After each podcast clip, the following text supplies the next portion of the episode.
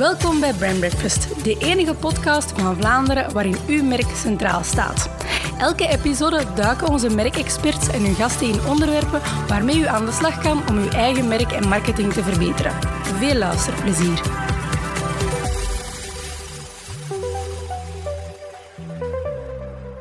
Een uh, ontzettend goede morgen gewenst, beste luisteraars. En welkom bij een zeer speciale editie van onze Brand Breakfast mm -hmm. podcast. Want, Michael, hallo, goedemorgen trouwens. Goedemorgen, Stef. We zijn een, uh, een jaar bezig te zeggen. Dit is onze twaalfde episode. Ja, ja. Dus volgende maand starten we aan een gloednieuw Brand Breakfast jaar. Een volgend seizoen. Een volgend seizoen, inderdaad. Episode 1, season 2.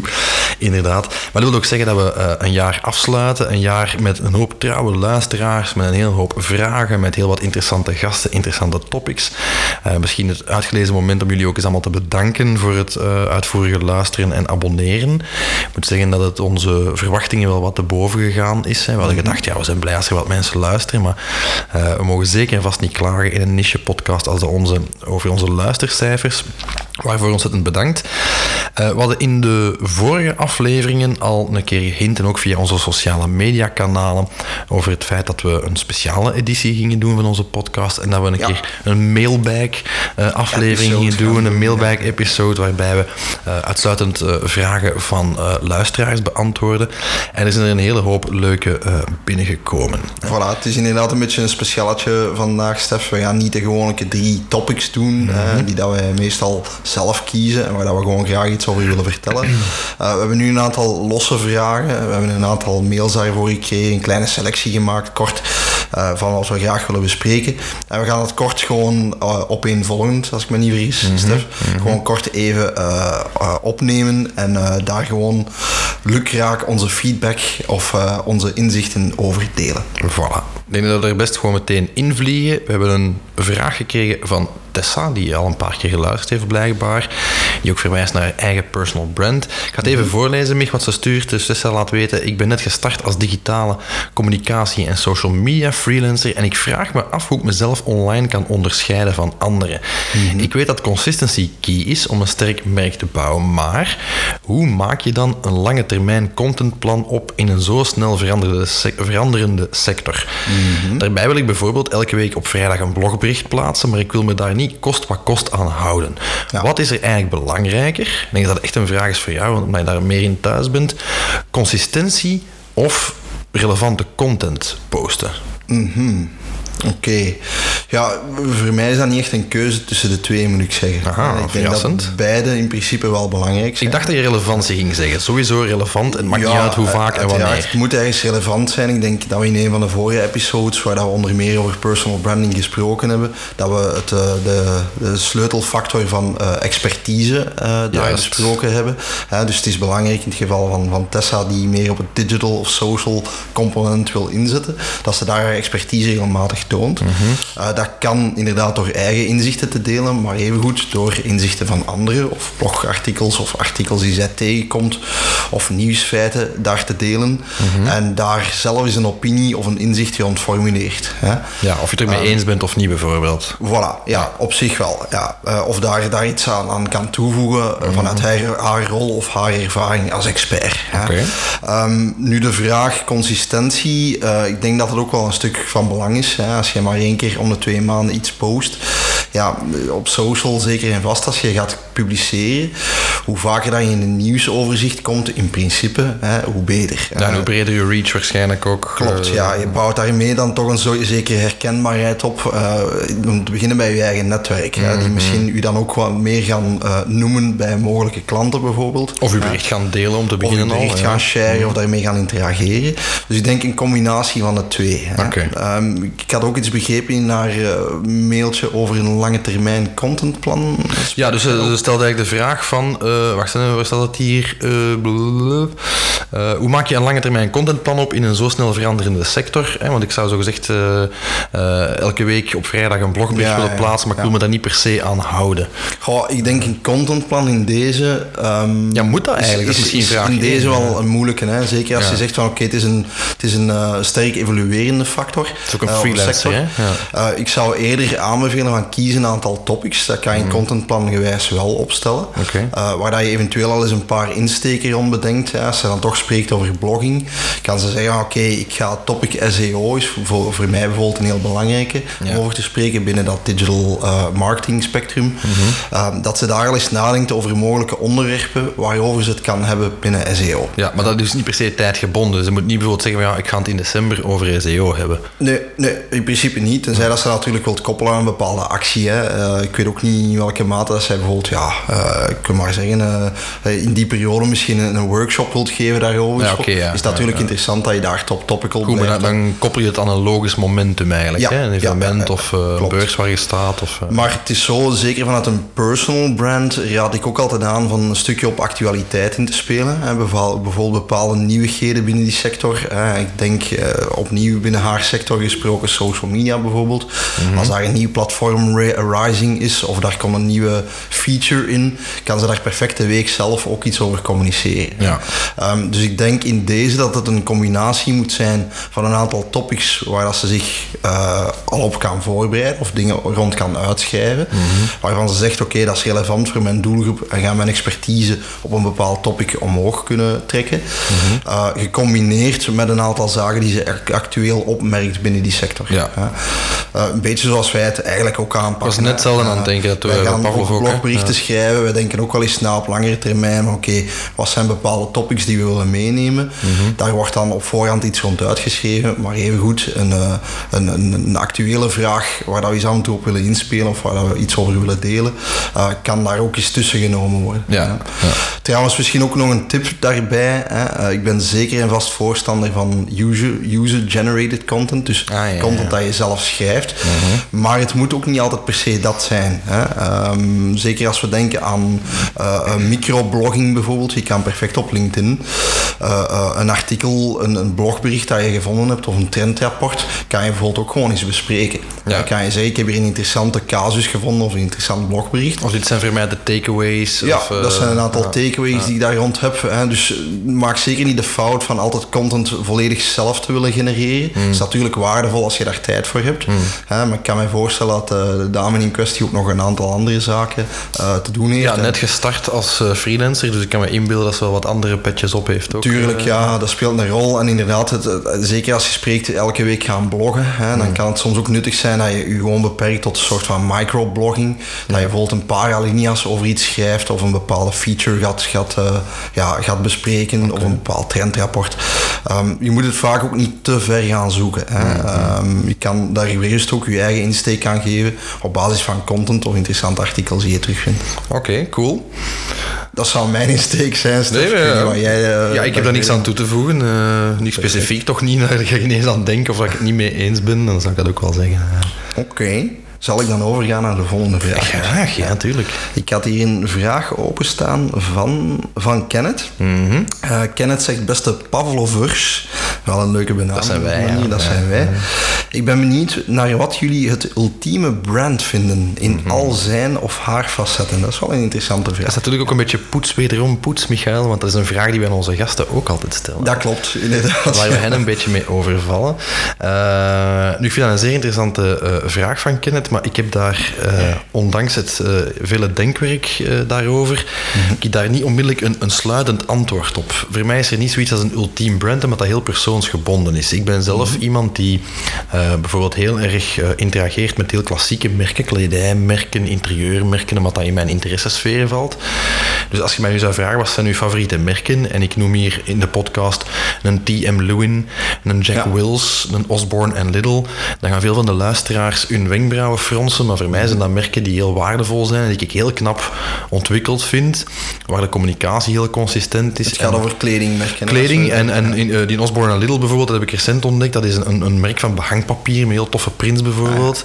Uh, zeer knappe dingen. Ehm, nu en bon- wat maakt het dan voor u een sterk merk? Misschien moet ik die Eh, wel, vraag aan zo stellen. Ik ging net zeggen, dus ik denk dat dat, dat dat relevanter is misschien om daarop te antwoorden. Voor mij zijn dat sterke merken, omdat die heel erg aansluiten bij wat ik zoek in een merk als consument. En zowel de vormgeving als de beeldtaal, als de manier waarop ze met mij interageren als consument, ehm, spreken mij heel erg aan. En uiteindelijk is dat ook wat wij aan klanten zeggen, hè, want dat is wat dat je moet doen met je merk. Dan moet je zeggen van, dat is het ultieme merk. Ja, er zijn er hier bij onze gasten een hoop gepasseerd. Ik weet, Bart de Waal bijvoorbeeld sprak van Amazon. Ja. dat is natuurlijk knap. Een Apple, dat is ook een, een knap merk. Dat zit allemaal goed in elkaar.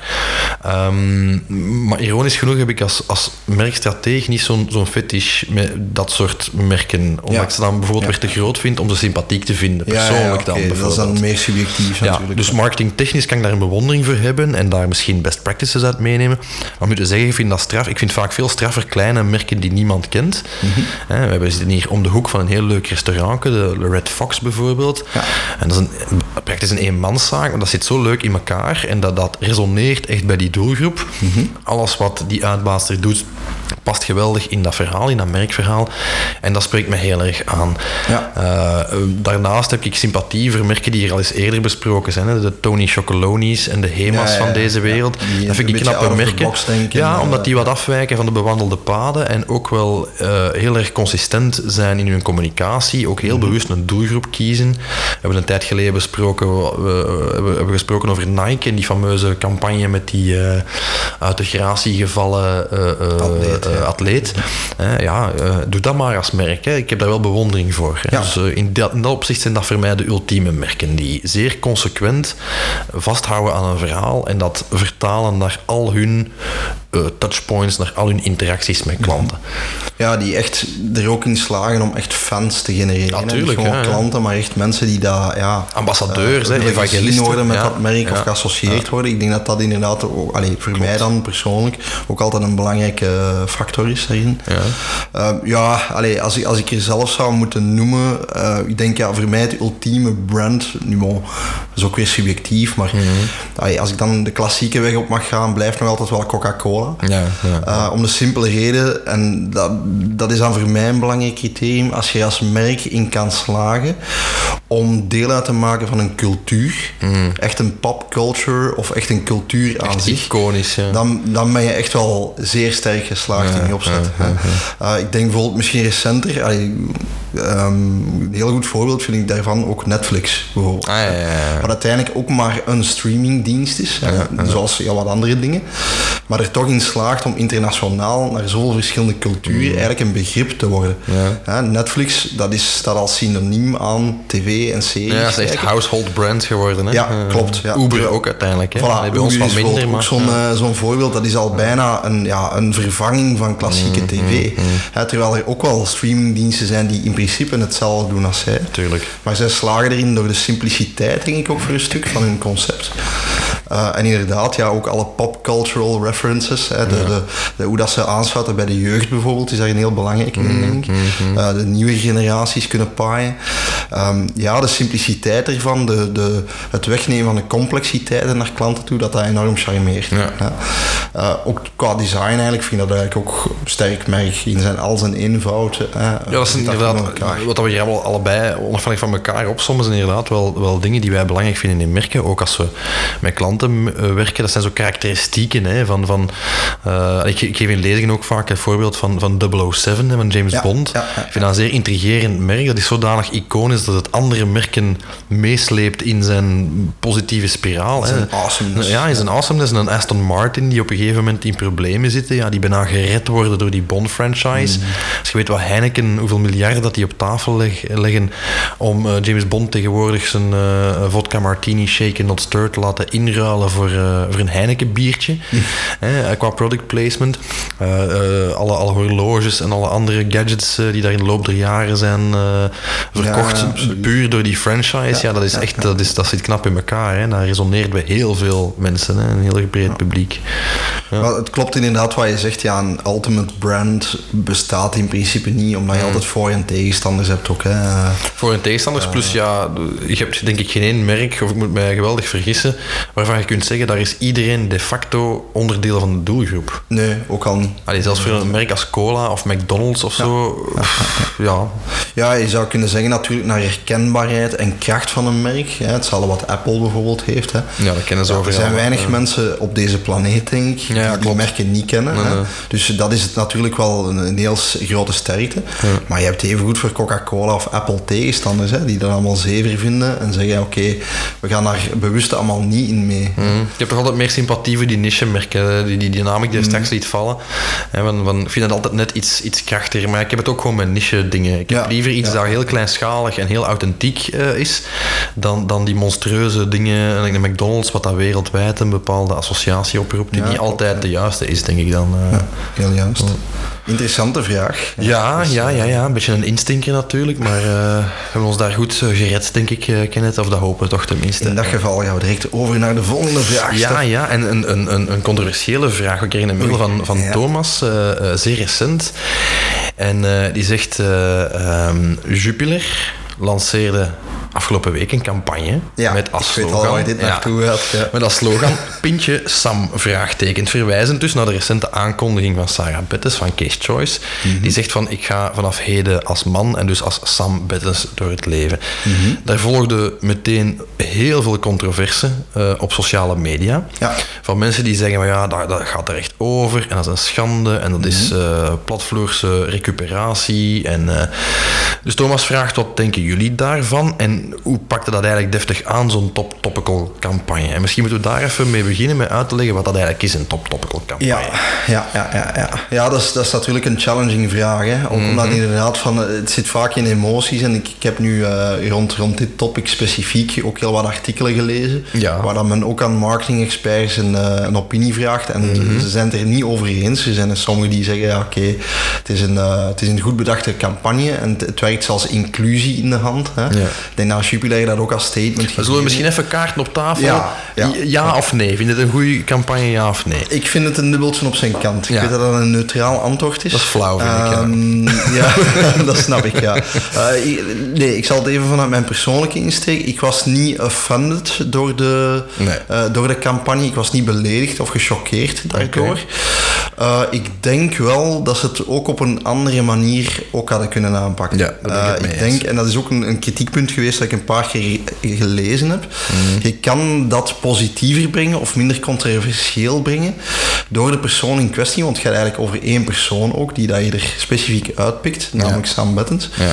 Ehm, om die effectief ook mee te betrekken daarin. hè. En betaalt hij gewoon voor zijn deelname aan de Ja, campagne. exact. dan? Dat had misschien, ik heb een paar keer het woord authentiek eh, zien vallen in die artikels. En dat had misschien authentieker, ook iets persoonlijker overgekomen. Mm. Ja. Natuurlijk is het dan ook minder spontaan. Hè, Ja, dus ja. Ja. daarmee dat ik zeg een dubbeltje op zijn kant, omdat natuurlijk dan heb je het verrassingseffect wel veel Ja. minder. Eh, dat vereist dan ook dat je dat echt moet gaan plannen. Hè. Dan wordt het eigenlijk een standaard campagne die je Mhm, gaat doen. En dan ben je de actuele factor een stukje kwijt. Gaat wat hè. tijd over natuurlijk. Ja. Ehm, om terug te gaan naar het concept van top topicals, en daarna wil ik ook graag eens u op ja, ja, dat zal niet mankeren. Ja. Ja, ik denk absoluut dat het ook wel een, een sterke marketinghoek kan zijn. Hè? Als je kijkt bijvoorbeeld naar bol.com, eh, is aan te raden trouwens ook aan de luisteraars, als je eens gaat kijken op social media, de Facebook, Facebookpagina ja, ja. van bol.com. Zij gebruiken ontzettend veel humor. eh, waar, wat zij eigenlijk altijd koppelen aan actuele zaken. Hè? Ehm, dat is heel populair. Nu, meestal gaan zij die controversiële thema's wel uit de weg. Hè. Maar bijvoorbeeld, hè, ik herinner mij dat zij eens een post gedaan hebben over Dotan, die, die zanger. eh, die was dat zanger. dan? Ik was al aan het denken, maar volgens Ik mij... denk dat dat Dotan was, ja. ja, of Ik nog Dorian of zoiets in die genre. ja, Ja, ik zou het nog eens moeten checken, maar ik geloof Dotan, eh, die, waar het dan bleek dat hij eh, fraude had gepleegd. Allee, fraude. Met de ik reviews, ja. Ja, dat hij, dat hij valse accounts had opgezet, dacht ik, op Instagram. Ehm, die dan eigenlijk positieve reviews gingen eh, schrijven. en positieve comments gaven op zijn foto's op Instagram. Ja, hè. ja. Dat kwam dan uit, bol.com had daar een grappige post van gemaakt van de cd van eh Dotan. Met daaronder dan een review ehm, van een user, die, die heette dan zo Doran of zo. En zo, ja, top cd, ik kan hem zeker aanbevelen. Ja, het was iets in die Ja, mij die hè. campagne. Dus je zou kunnen zeggen, ja, voor die persoon in kwestie, voor Dotan, is dat natuurlijk ook gevoelig. Hè. Mhm.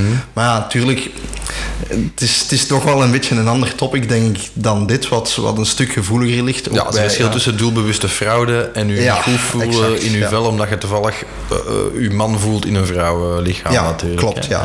Dus ja, het is altijd een dubbeltje op zijn kant. Omdat ik kan me voorstellen, eh, die top topicals, dat is vaak een hit or miss. Hè. Eh, sommige mensen die dat Mm, niet grappig vinden. Of zeggen van ja, dat is recuperatie, dat is wel heel goedkoop dat je dat op die manier aanpakt. Maar ja, het kan ook wel een leuke hoek zijn. Hè, Omdat het juist zo eh, top of mind zit bij mensen, zo'n topic. Dus, eh, maar ik ben uiteraard heel benieuwd wat jij... eh, wat u- En wel, ik, ik ben van de ene, je zegt het is een dubbeltje op zijn kant. Bij mij is het dubbeltje al, al een paar keer van kant veranderd. Ja, oké. Ik, ga, ik ga u omschrijven mijn gedachteproces. Hè. Dat werd hier tijdens de lunch op kantoor op tafel gegooid, die, die, die casus van, van die ad van Jupiler. In eerste instantie denk ik, ha, goed gevonden. Hè? Hoe, hoe ingespeeld als merk. Dat was een, een split second was dat mijn gedachte. Instant sla ik dan anno 2019 in een soort van politiek correcte kramp en denk van oeh, is dat wel allemaal zo oké? Dus initieel, na mijn allereerste reactie, was ik zoiets van ja, dat is er misschien wel wat over. En inderdaad, ik herinner me dat we het er kort over gehad hebben met een paar collega's ook. Van, ik denk dat het inderdaad verstandig was geweest om, om Sam daarbij te betrekken zelf. Hè? En zoals Nike bijvoorbeeld een al dan niet controversiële campagne te doen Yes. met een man die oorspronkelijk geen man was eh, als boegbeeld. Ehm, hoe langer ik er echt erover nadenk, Michael, hoe geslaagder dat ik het vind. Omdat een Jupiler is bij uitstek een zeer, zeer macho brand. Als u een baseline luidt, mannen weten waarom. Ja, dat vind ik het, keuze. Voilà, dan vind ik het op zich niet slecht dat men beslist om eh, daar een soort van, hoe zal ik dat zeggen, van het bewandeld paadje af te gaan op dat moment. Mhm. En dan te zeggen van ja, kijk, eh, welkom Sam in de club van de mannen hè, die dan Ja. weten waarom. Ja. Mhm. En in dat opzicht vind ik het alweer, wel weer goed gedaan.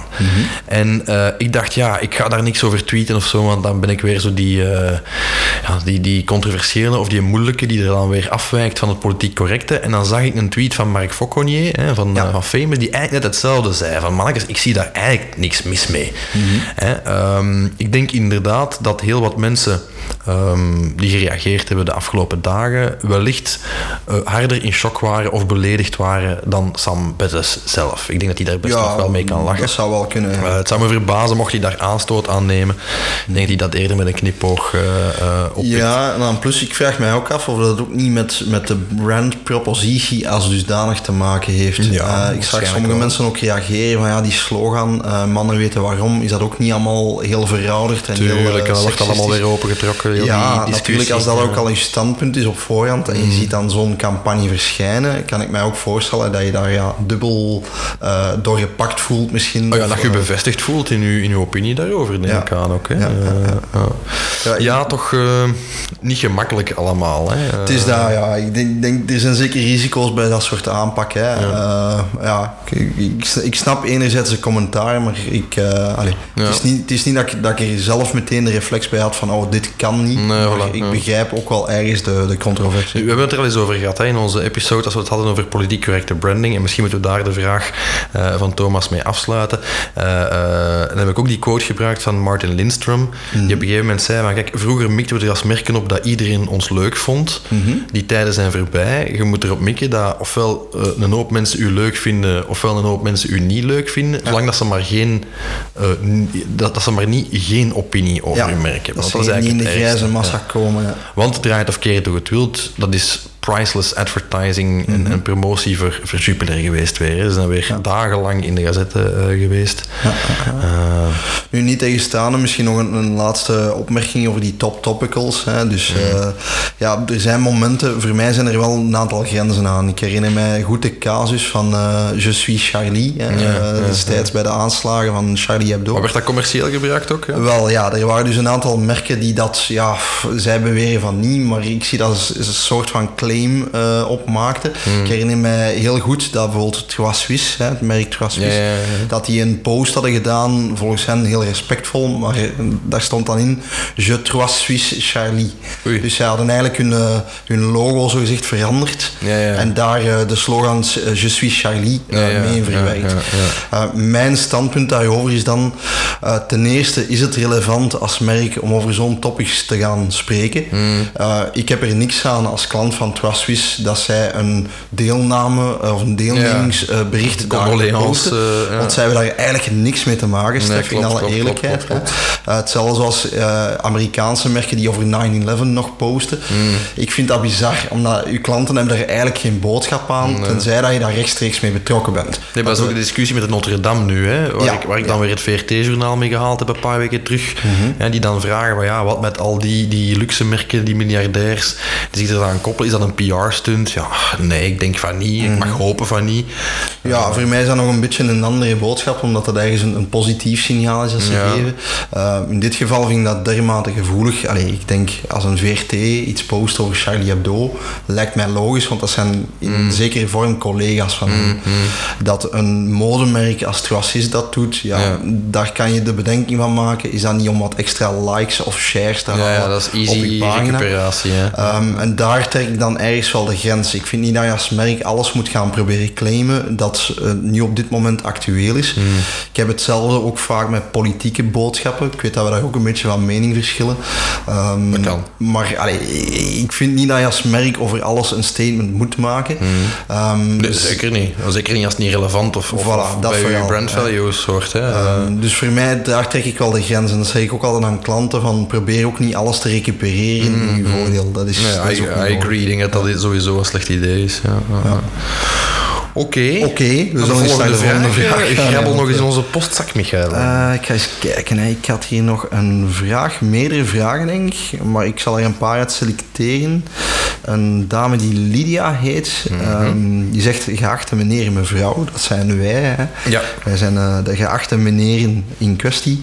Een reeks vragen hier. Ik zal eh, pop, pop, pop, pom, eentje meegeven. Ah, voilà, de tweede vraag. Hoe kun je via social media tienduizenden mensen bereiken zonder te adverteren? Oeh. Ja. Ja, als daar een magische formule voor bestond, Michael, dan vermoed ik dat we eh, dat allemaal wel deden natuurlijk. Mhm. hè. Eh, ja, hoe doe je dat? We hebben het er straks al even aangehaald bij de, de eerste vraag, denk ik. Relevante content produceren lijkt mij stap Mhm. 1 te zijn. Ja, ik denk, alleen in mijn geval, de eerste vraag die ik mij al stel bij deze vraag gaat dan over een persoon of over een brand, over een Goed, laten we even bedrijf. uitgaan in het kader van onze podcast dat het over een brand gaat. Over een bedrijf Over gaat. een merk, ja, ja, ja. Kijk, in het geval van een persoon zou je nog kunnen zeggen, oké, iets wat een heel persoonlijke insteek heeft, is iets wat vaak eh, een goed bereik haalt. Ja. Mhm. Dat gezegd zijn, zeker hoe dat de vraag geformuleerd is, hoe kan je tienduizenden mensen bereiken? Ik zeg altijd aan mijn klanten, je kan een viraal effect, hè, dus eh, dat het vaak geshared wordt, Mhm. kan je eigenlijk heel moeilijk forceren. En je merkt dat merken dat vaak proberen. Ik heb destijds toen ik ook eh, in een social media agency gewerkt heb, kregen wij die vraag soms ook van klanten. Mhm. Ja, maak eens iets viral. Ja, we hebben Ja. hier een videootje en dat moet viraal gaan. Ja. Maar zo werkt het internet eigenlijk niet. Hè. Nee. Dat is nu niet dat ik hier een statement wil Zo werkt maken, het maar... universum trouwens niet, ook niet. Hè? Klopt, Eh, hè? dus je kan niet forceren wat mensen gaan delen. Als ze het echt niet interesseren, dan gaan ze het ook gewoon niet bekijken. Hè? Dus eh, zeker wat commerciële boodschappen betreft, is al heel moeilijk. hè? Mhm. Ehm, als je dan ja, echt de vraag stelt van hoe kan ik mijn bereik verhogen, Mhm. dan denk ik dat het vooral gaat over meerwaarde creëren. Hè? Wat merken we op social media? Eh, ehm, brands of, of pagina's die dingen delen. Wat zijn posts die meestal het beste werken? Zijn ofwel posts die mensen op een of andere manier raken of emotioneren. Hè? Ja. Dus ik er juist zei, die persoonlijke insteek bijvoorbeeld. Een verhaal van een medewerker of van een baas of hè, iets heel persoonlijk. Een, een menselijke insteek. Mhm. Of iets waarvan je zegt van oké, dat heeft nu echt heel veel meerwaarde gegenereerd. hè. Ja. Ik zie op LinkedIn bijvoorbeeld soms eh, mensen die inderdaad een whitepaper delen. Ik zag vandaag nog iets passeren. Iemand die eh 101 psychologische trucs van eh, eh, Booking.com had ontleed. Ah, ja, ja, ja, ik heb dat ook zien passeren. Voilà. En dat is bijvoorbeeld iets wat viraal is gegaan, omdat die man ook zei: van, Kijk, ik heb hier een mini-artikel over gemaakt. Ja, maar de die pdf kun je... ja, die kreeg heel veel vragen van kunnen we daar eens een langere versie van, eh, van ter beschikking krijgen. Dat is een leuke marketingstunt ook van die persoon. Tuurlijk. Omdat dat dermate interessant was dat mensen honger hadden voor meer. Ja. Kan je dat forceren? Absoluut niet. Hè. Ehm, zeker niet als, ja, als klein bedrijf is dat, is dat niet altijd makkelijk. hè. Ehm, natuurlijk met ads hè, hier was specifiek de voorwaarde zonder Ja, te zonder adverteren. adverteren. Ja, als je natuurlijk gaat adverteren, kan je dat bereik kunstmatig verhogen. Dat is niet altijd slecht. Hè? Ik zeg daar ook altijd een beetje het, het adagium, ja, ga voor kwaliteit in plaats van kwantiteit. Het hoeveelheid personen die je bereikt is voor mij secundair aan het type personen dat je bereikt. I agree. Hè, destijds toen ik advertenties opzette op social media en digitaal, ehm, probeerde ik die doelgroep heel goed te vernauwen. Hè, Want ik kan voor u morgen met 100 euro bij wijze van spreken 10.000 mensen bereiken, Ja. maar 9.000 of zelfs meer daarvan Zijn gaan eruit zijn. Ja, ja, zijn, eigenlijk niet mijn doelpubliek. Ja. Ja, dus ik heb soms wel moeite in dat metric denken van te kijken naar die cijfers. Ja, dat is het probleem ook van traditionele media. Hè. Als je kijkt Ja, naar bijvoorbeeld televisie, ja, je kunt jij, dat is natuurlijk wel iets duurder dan 100 euro, maar met ettelijke tienduizenden euro's een week lang eh, een spotje laten lopen in prime time. Maar ja, als het over pampers gaat en, en uw kijkers hebben geen kinderen. Eh, in de vorige episode heb ik met, met Dirk eh, Soetes van de VAR daarover gesproken met radioreclame ook. Hè. Dat is natuurlijk ja. gigantisch reach voor een relatief lage prijs tussen aanhalingstekens. Maar ja, bereik je dan wel de juiste mensen? Je hebt wel wat profielen op zenders en zo. En dat is op social iets, iets nauwer eh, in te stellen. Maar ja, dat blijft toch een, een complex gegeven hè, uiteindelijk. eh, Ja. Om de juiste mensen te bereiken. Altijd. Zeker als je dan de bedoeling hebt om er tienduizenden juiste te bereiken. Hè. Ja, ja, ja, absoluut. Ja, Oké. Niet gemakkelijk. Nee, dat is niet makkelijk. Dus ja, Lydia, we willen u zeker niet teleurstellen of ontmoedigen en blijf vooral online adverteren. Maar eh, om nu te zeggen van, allee, of online content posten, om nu te zeggen van ja, er is een gouden formule. Eh, zij die u dat beloven, vrees ik, zijn toch Ja, eerder... er zijn quick wins, hè, maar inderdaad, Ja. zoals ik zeg, dan ga je misschien ook wel inboeten aan kwaliteit. hè. mm. Dus dat is een belangrijke. Oké. Om af te ronden, is er nog een... Ja, onze laatste vraag. Ja, ja, een interessante vraag van, eh, van Kelly Michael. Die eh, verwijst terug naar onze nieuwjaarsepisode. Ik weet niet of je dat nog herinnert. Ja, we hebben eh, kort na nieuwjaar een, eh, een nieuwjaarsepisode opgenomen waar we het onder andere over de, branding trends. trends van Ja, ja, ja, 2019 hebben gehad. Hij zegt dus van, in jullie nieuwjaarsepisode hadden jullie het over design trends in branding en werd er ook gesproken over de fameuze Pantone kleur van het jaar. Juist, ja. zoals je vast nog herinnert. Een soort van oranje kleur. Ja, dat iets Nee, zalmroze, oranje, koraalachtig. eh, ik ben de naam ontglipt mij, maar eh, mooie kleur. Hè? Mhm. En maar Skelly merkt terecht op, en dat hebben we inderdaad toen niet, niet besproken. eh, tegelijk hoor ik dat je altijd moet oppassen met kleuren die trendy zijn, omdat die ook snel gedateerd ogen. Mhm. hè. Als ik een kleur kies die bij mijn merkverhaal past, dus ik neem aan bij een logo of een website of zo, riskeer ik dan niet dat al mijn concurrenten dezelfde tinten kiezen.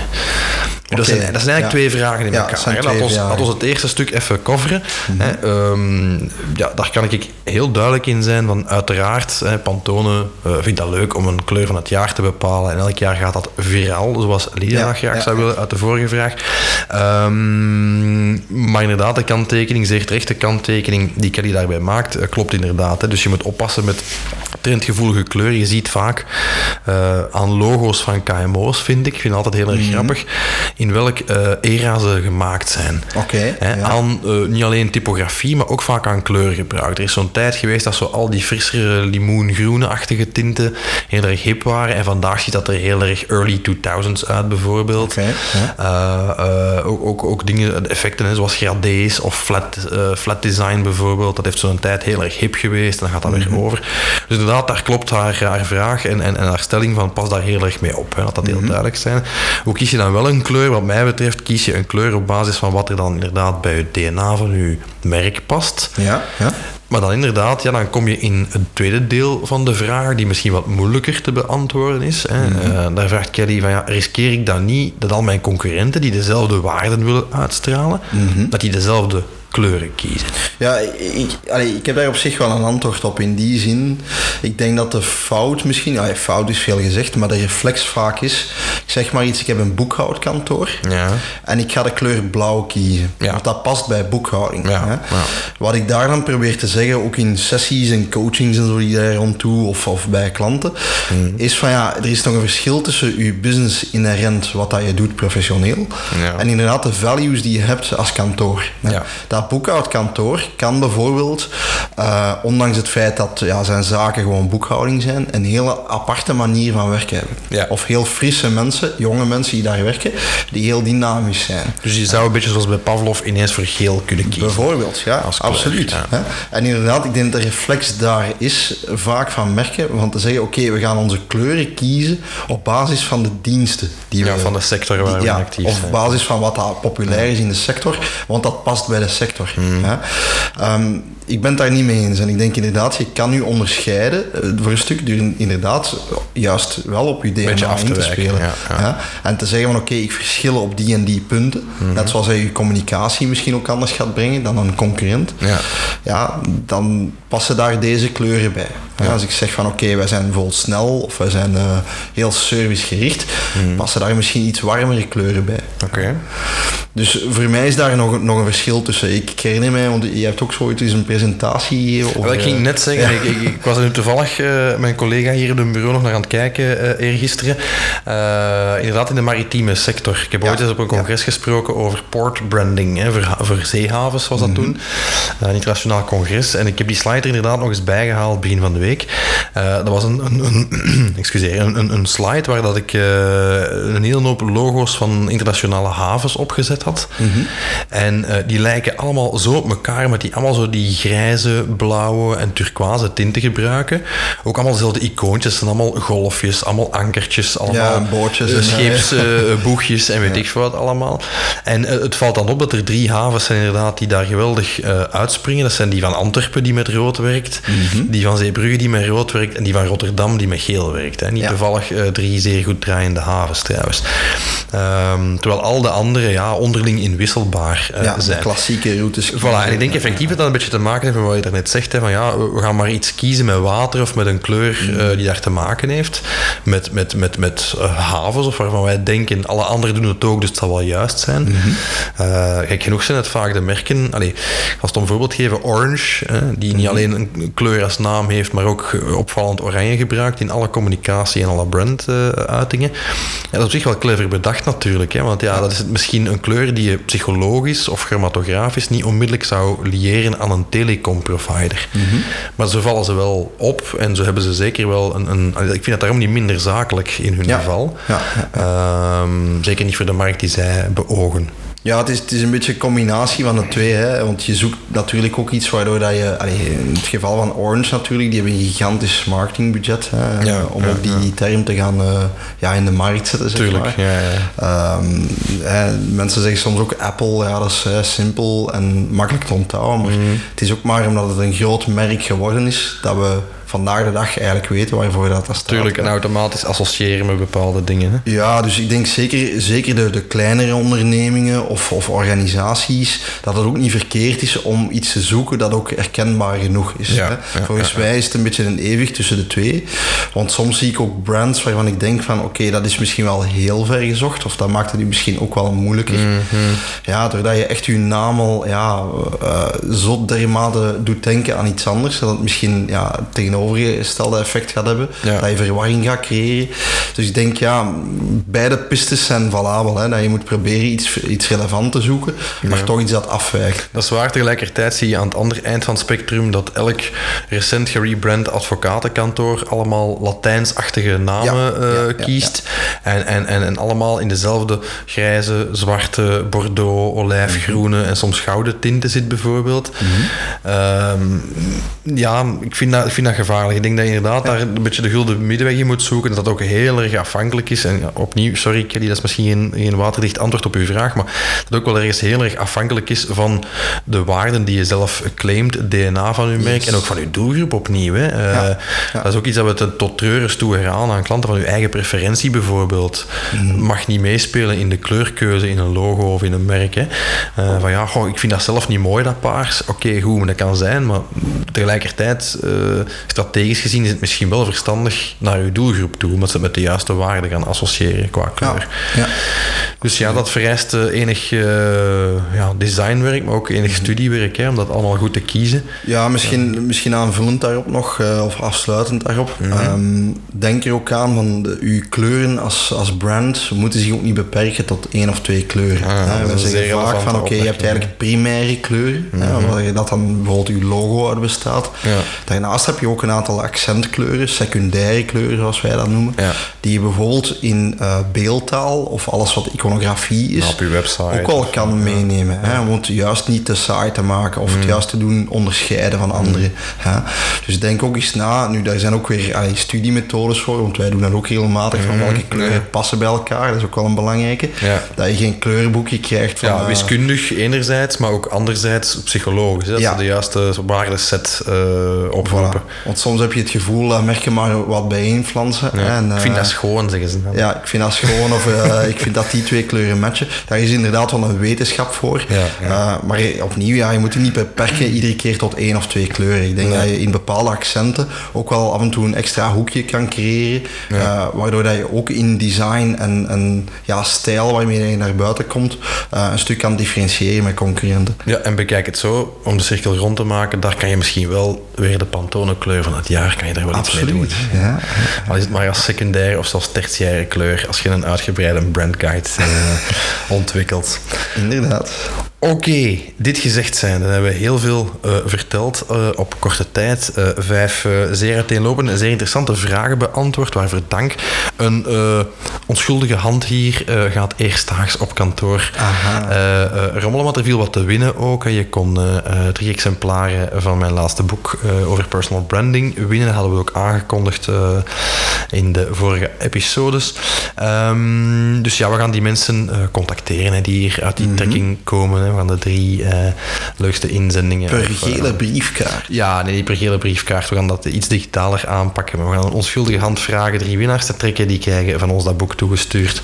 En we gaan in de toekomst ook nog wel van dat soort acties doen waar we dingen uh, weggeven. Voilà, want voor alle duidelijkheid, we hebben nog een aantal van de vragen die jullie hebben ingestuurd in de pipeline mm -hmm. zitten, die we nu nog niet behandeld hebben. Mm -hmm. uh, misschien dat we in de loop van het jaar nog eens een tweede mailback-episode doen. Of gewoon een aantal inspiratiepunten hebben uit jullie vragen, waar dat we eens een langere episode aan zullen uh, besteden. In ieder geval bedankt. Hè. We waren ook weer aangenaam verrast door uh, de hoeveelheid vragen ja. die hier rond branding zijn. Overigens twijfel niet om ze ons te blijven sturen. Voilà, hello at brandbreakfast.be. Dat is hello at brandbreakfast.be. Ik zal zo op de radio en nog eens extra herhalen. Dus aarzel niet om ons vragen, opmerkingen, bedenkingen te, te, te, te sturen. Hè. Ja. Voilà, promocode Brand Breakfast. Zo. Nee. Oké, okay, goed. Stef, ik denk dat we bij deze dan misschien kunnen afronden. Ja, zeker. Um, en ja, ik zou zeggen tot de volgende keer, beste luisteraars. Het zal terug een gewone episode worden. Als het zal een gewone episode worden en of een gast, dat moeten we nog uh, bekijken. Weet in elk geval dat we er uh, niet, mee, niet mee ophouden na een jaar. Uh, we hebben overigens een paar zeer grote namen in de pijplijn zitten die al toegezegd ja. hebben om als gast in onze podcast op te treden. we hebben er al een paar kleppers gehad, maar wat er op komst is, is ook niet min. Dus dat kunnen we al bij wijze van teaser meegeven. En natuurlijk inderdaad ook gewoon de episodes met u en mij, Michael. Waar, ja, we zijn maar de gewone, het gewone volk. Het, het branding gepeupel, ja. waar wij ons toch een beetje buigen over bepaalde vragen en opmerkingen. In tussentijd blijf u abonneren, blijf luisteren, blijf delen. En we horen u graag terug ja, in onze season 2 episode 1 uh, die volgende maand online verschijnt. Bedankt voor het luisteren. Fijne dag nog. Dag. Bedankt voor het luisteren. Dag.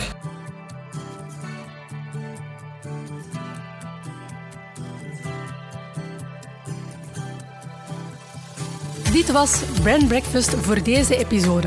Bedankt voor het luisteren. Reageer op onze aflevering of stuur ons uw vragen op hello at brandbreakfast.be of met de hashtag brandbreakfast.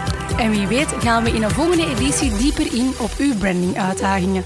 Tot een volgende keer.